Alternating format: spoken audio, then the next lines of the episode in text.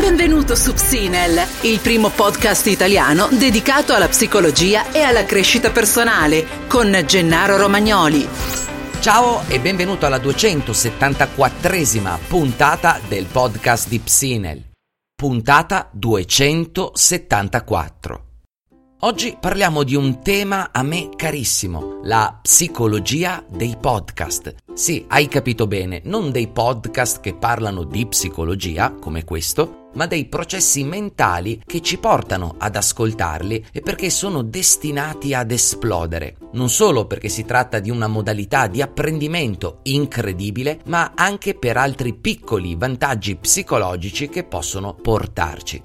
Seguimi fino in fondo e scoprirai alcuni di questi processi mentali e i tre vantaggi psicologici dell'ascoltare un podcast. Bene, allora iniziamo.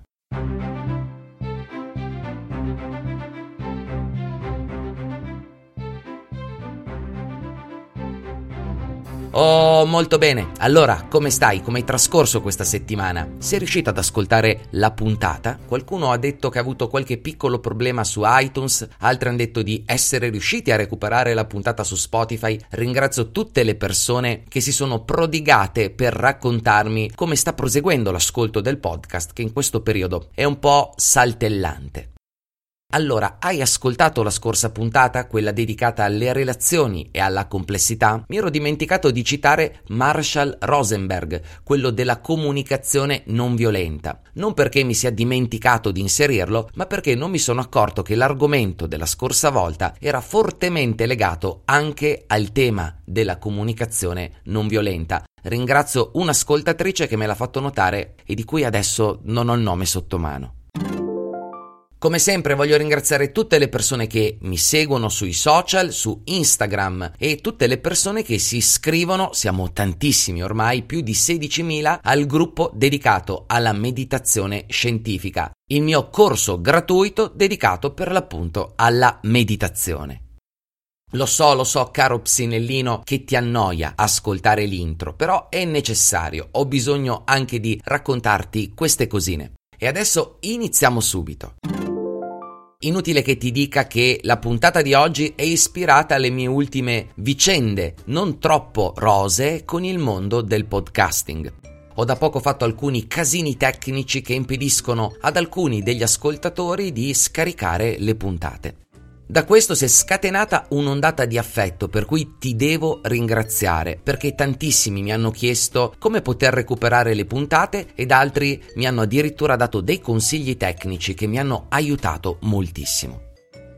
È praticamente inutile dirti che credo nei podcast da quando sono diventati noti in Italia cioè circa nel lontano 2007, la stessa data in cui ho fondato Psinel.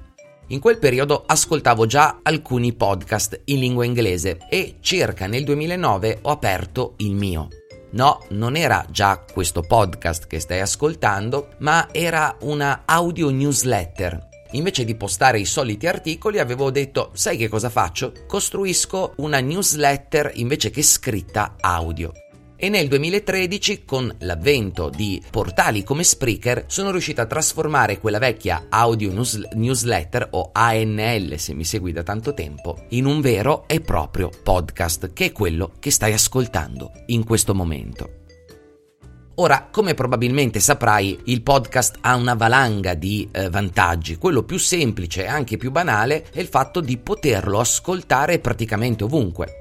So che in questo momento probabilmente sei in auto, so che molti di voi mi ascoltano in auto, altri mi ascoltano in palestra, altri ancora mentre camminano, altri mentre vanno a correre. Insomma, questo è un vantaggio che altri mezzi come la scrittura oppure i video non hanno.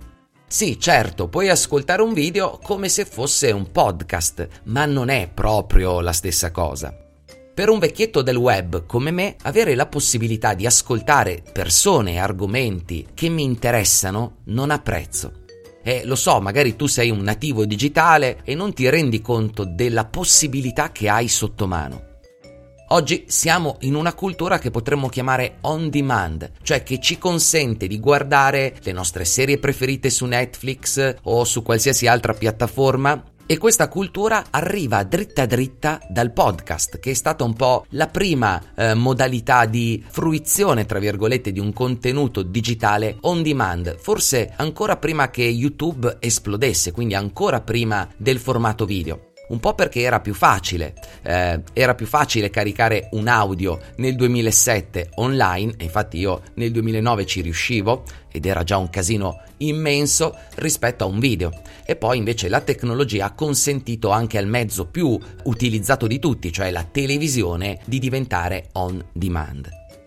Fortunatamente i podcast stanno decollando anche in Italia. Ed è davvero una meraviglia vedere quante persone stanno creando il proprio podcast in questo momento, quindi tanta tanta scelta in più su cosa poter ascoltare.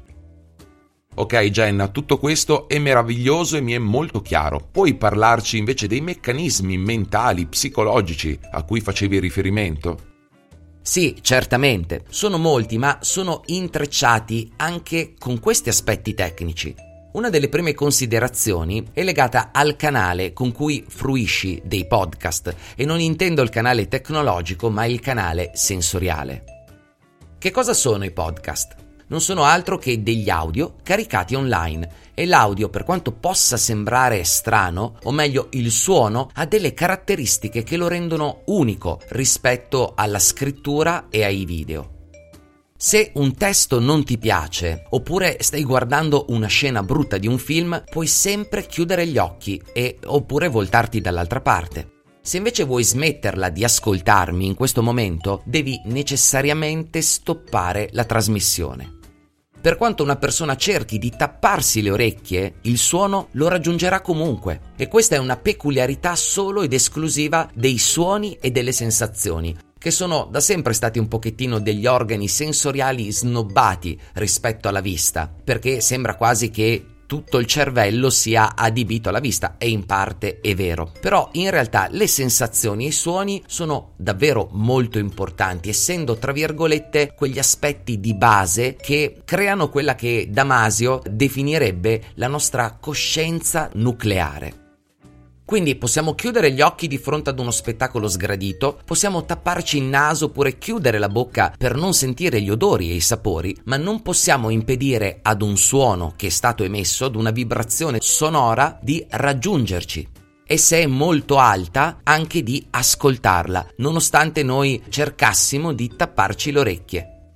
Questa non è una peculiarità da poco significa che il nostro cervello in un qualche modo si è evoluto proprio per ascoltare, prima ancora di vedere e prima ancora si è evoluto per sentire. Sì, le immagini hanno un potere gigantesco, sono anche più complesse da elaborare, il nostro cervello ha molto più spazio dedicato ad esse. Anche lì perché le cose sono complesse, l'aspetto uditivo del mondo è più sottile, proprio come le sensazioni che abbiamo sempre costantemente sotto il naso ma di cui non ci rendiamo conto. L'aspetto uditivo, come quello sensoriale, sembra essere maggiormente legato all'aspetto inconscio della comunicazione. Non a caso, gli studi di Richard Wiseman avevano dimostrato che è molto più facile per noi individuare un bugiardo attraverso un mezzo audio che non attraverso un mezzo video. Al contrario di tutti i sostenitori di Ekman, tra virgolette, di tutta quella storia di alla lie to me, sembra proprio che sia più semplice individuare una persona che sta mentendo attraverso il telefono che non attraverso un video. Così potremmo dire che il mezzo podcast è anche un po' più genuino. Se in questo momento ti dico una bugia, probabilmente è più facile per te individuarla rispetto al fatto che mi guardassi in video. Se mi guardassi in video sarebbe molto più difficile possiamo anche rispolverare l'idea che ci siano e vi siano delle persone maggiormente visive, altre più auditive ed altre ancora più cenestesiche, mm, quello, la divisione PNListica. La verità ovviamente è che usiamo tutti questi sensi, o perlomeno quasi tutti. E anche se ci piace pensare che alcuni di noi pensino per immagini ed altri per suoni ed altri ancora per sensazioni, la verità è che attualmente la ricerca ha provato che i nostri pensieri sono molto più simili ai suoni che non alle immagini. Lascia che mi spieghi meglio. In passato lo abbiamo già visto, questo è il frutto delle ricerche del noto linguista italiano Andrea Moro. il quale insieme alla sua equip di neuroscienziati ha voluto misurare l'onda prodotta dai neuroni quando ci parliamo dentro. Hai presente quando c'è il famoso dialogo interno e ha confrontato tale onda con quella del dialogo vero e proprio. In altre parole, ha messo dei piccoli elettrodi nella testa delle persone gli ha chiesto di pensare ad una parola, ad esempio ascolto il podcast di Psinel, poi gliel'ha fatta dire e ha confrontato le due diverse onde ed ha scoperto che queste due onde erano e sono sorprendentemente sovrapponibili, sono simili, quasi a dimostrare che il tuo pensiero, il nostro pensiero, potremmo definirlo conscio ma silenzioso, è del tutto simile a quello parlato. In altre parole, mentre adesso ti parli dentro, mentre ascolti le mie parole, anche l'onda del tuo pensiero ha quella forma. Così se tu ripeti nel tuo magazzino acustico le parole che stai ascoltando adesso, queste hanno la forma del mio pensiero e sono dentro la tua testa, quindi è come se pensassi un po' con i miei pensieri. Una cosa un po' particolare, no? Ora è molto probabile che in futuro si farà la stessa cosa con le immagini, ma per ora abbiamo solo questa prova empirica. Le parole che stai ascoltando in questo momento sono molto simili al tuo modo di pensare e ovviamente al mio modo di pensare. Quindi quando ascolti una persona parlare, quando senti come formula i propri pensieri linguisticamente, stai anche accedendo un po' al suo modo di pensare. Ok, qui io dovrei fare 100.000 parentesi spiegando cosa sia il pensiero, la linguistica, come siamo arrivati a questi tipi di assunzioni partendo da Chomsky, ma su questo approfondiremo meglio e ti darò qualche piccolo link all'interno del QDE proprio sui lavori di Andrea Moro. Ok Jenna, è chiarissimo, onestamente a me sembra di pensare più per immagini che per suoni. Sì, è possibilissimo, ma credo che il suono abbia un'affinità maggiore con il pensiero. Magari potremmo usare la classica categoria che è finta della PNL dove si raccontava che gli americani sono più visivi, noi italiani siamo più uditivi. Credo che invece il professor Moro abbia scoperto per ora, ok, la scienza è sempre così, per ora, attualmente, abbia scoperto qualcosa di comune, il fatto che il nostro pensiero interno sia più simile alle parole.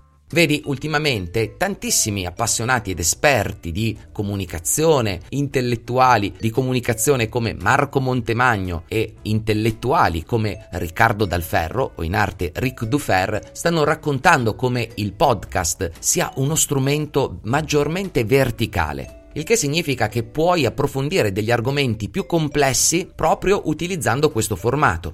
Il che sembra un po' strano, perché se è vero che il video attrae maggiormente l'attenzione, viene ricordato meglio, allora dovremmo vedere qualcosa di opposto.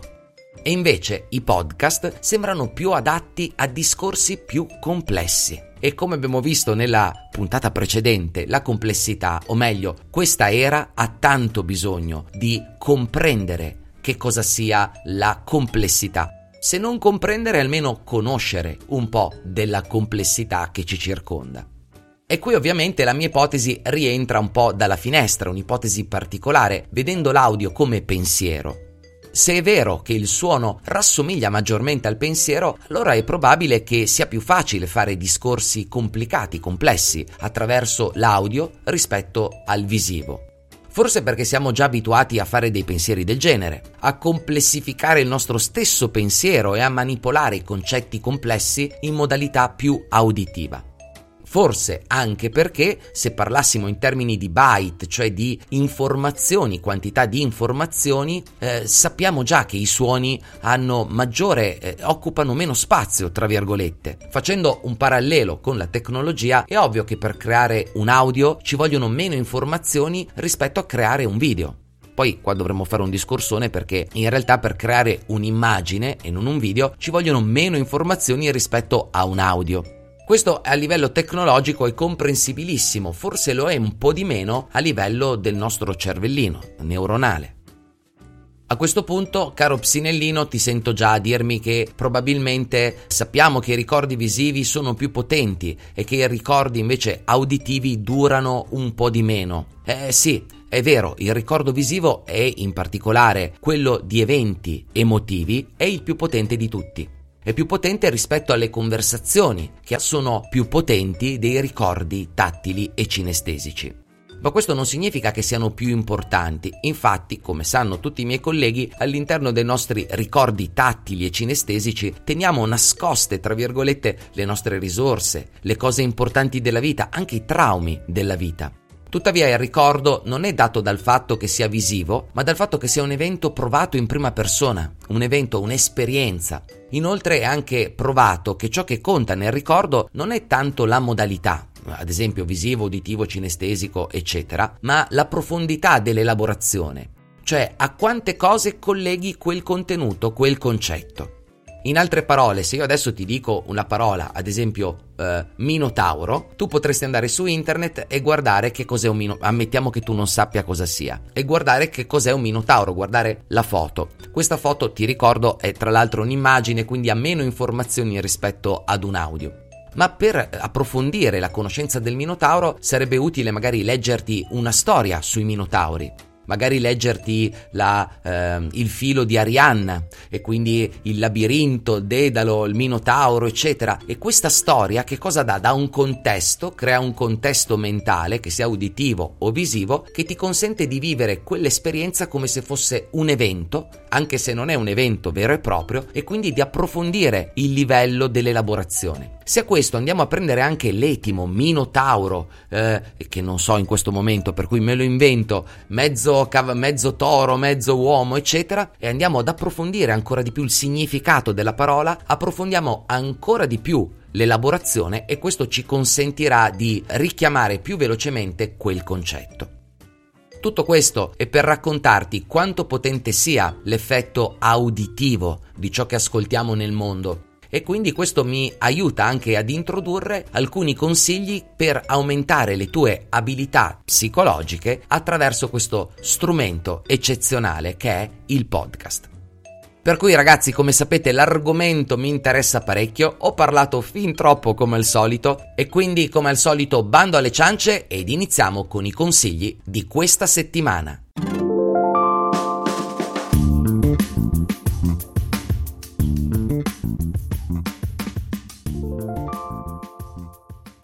Primo, apprendimento.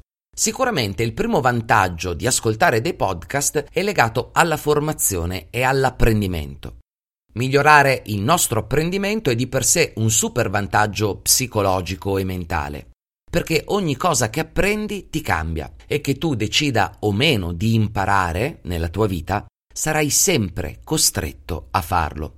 L'abbiamo visto migliaia di volte qui su Psinel, quindi tanto vale farlo intenzionalmente e decidere davvero personalmente che cosa ascoltare, che cosa fruire, di che cosa fruire e quando. E questa è una possibilità che il podcast ti dà in modo davvero molto flessibile. Oggi esistono migliaia di podcast, anche in Italia si stanno, diciamo così, stiamo esplodendo fortunatamente e potresti trovare tantissime classifiche. Ormai sai che i mezzi per ascoltare il podcast sono iTunes, Spotify, Spreaker e poi ci sono tante altre piccole realtà che stanno crescendo proprio perché sta esplodendo il mondo della voce che ha tra l'altro molto a che fare anche con tutti quei pippotti che abbiamo in casa, Google Home, Alexa e l'intelligenza artificiale che sta cercando sempre di più di diventare, eh, tra virgolette, voice friendly, in modo da capire le conversazioni e quindi creare un web eh, fatto praticamente solo di voce. E ovviamente puoi sfruttare la verticalità di questo strumento per approfondire ogni tipo di cosa, soprattutto se Secondo, imparare una lingua, soprattutto se conosciamo l'inglese. Ebbene sì, il podcast è un super strumento per apprendere una nuova lingua e come abbiamo visto in una delle prime puntate di questo podcast, imparare una lingua ha a sua volta dei vantaggi psicologici. Quindi cari amici, sappiate che una buona percentuale di ascoltatori di Psinel proprio in questo momento, e vi ringrazio, sono stranieri appassionati di psicologia che vogliono imparare l'italiano. E mi arrivano commenti continuamente, sto imparando l'italiano grazie al tuo podcast, è fantastico. Questo mezzo è particolarmente indicato per imparare una lingua. Questo perché il consiglio più importante per l'apprendimento di una lingua qualsiasi è la sua frequentazione il fatto di farci l'orecchio, tra virgolette. Ecco, se vuoi fruire del meglio dei podcast esistenti attualmente, eh, quello che devi fare è, caro amico, è imparare l'inglese. Scegli qualsiasi cosa che ti piaccia e vai ad ascoltarla, anche se non sai una parola di inglese. Vatti a ricercare anche le puntate dedicate all'apprendimento di una lingua e mettiti lì e ascoltalo. Fidati, dopo un po' di tempo, fallo per un anno tutti i giorni, 5 minuti di ascolto di un podcast inglese e tra un anno scoprirai qualcosa di molto interessante. Terzo, migliorare le doti di ascolto. Visto il suo minor impegno cognitivo, ascoltare podcast ci consente non solo di informarci e formarci, ma anche di notare con maggiore facilità se siamo distratti nell'ascolto. È chiaro che se stai guidando devi necessariamente spostare la tua attenzione sulla guida, ma di tanto in tanto allenati ad ascoltare con vera attenzione, con quella che su Psinel chiamiamo da tempo presenza. Ne abbiamo parlato poco tempo fa con un podcast dedicato all'attenzione sostenuta. Non solo, il podcast, richiedendo solo una piccola percentuale della tua attenzione, ti aiuta anche a comprendere come stai dividendo e suddividendo la tua attenzione, che non è una cosa da poco, cioè capire quanta attenzione stai dando alla guida rispetto alle parole che ascolti, all'esercizio rispetto alle parole che ascolti e già questo è un allenamento alla metacognizione, cioè alla capacità di accorgerci di come stanno procedendo i nostri processi mentali, che è già di per sé un modo per illuminarci. Allora ragazzi, sicuramente non ho parlato di tutti i vantaggi psicologici legati all'ascolto dei podcast, sicuramente non ho detto tutto ciò che c'è da dire sui podcast, fatemelo sapere lasciandomi un commento nel blog o qui sotto su Spreaker o su iTunes o su Spotify si può fare, no non credo, comunque sappiate che potete fruire di queste puntate praticamente ovunque. E visto che ci sono, vi invito a farmi sapere se avete difficoltà nella fruizione di questo podcast nella sua data di uscita, che come sapete è sempre il lunedì tra domenica sera, circa alle 23.30, e il lunedì mattina. Esce la puntata e in teoria dovreste già vederla lunedì mattina su iTunes, su Spotify, eccetera, eccetera. Fatemi sapere se avete dei problemi. Bene, mi piace immaginarti magari mentre sei in macchina, sei in palestra e stai camminando e magari ho parlato proprio di te, tra virgolette, durante questa puntata. Per cui spero di averti fatto compagnia, ti ringrazio per avermi seguito fino a questo punto e come sempre ti auguro una splendida giornata, ci sentiamo la prossima settimana, un saluto da Gennaro Romagnoli di psinel.com.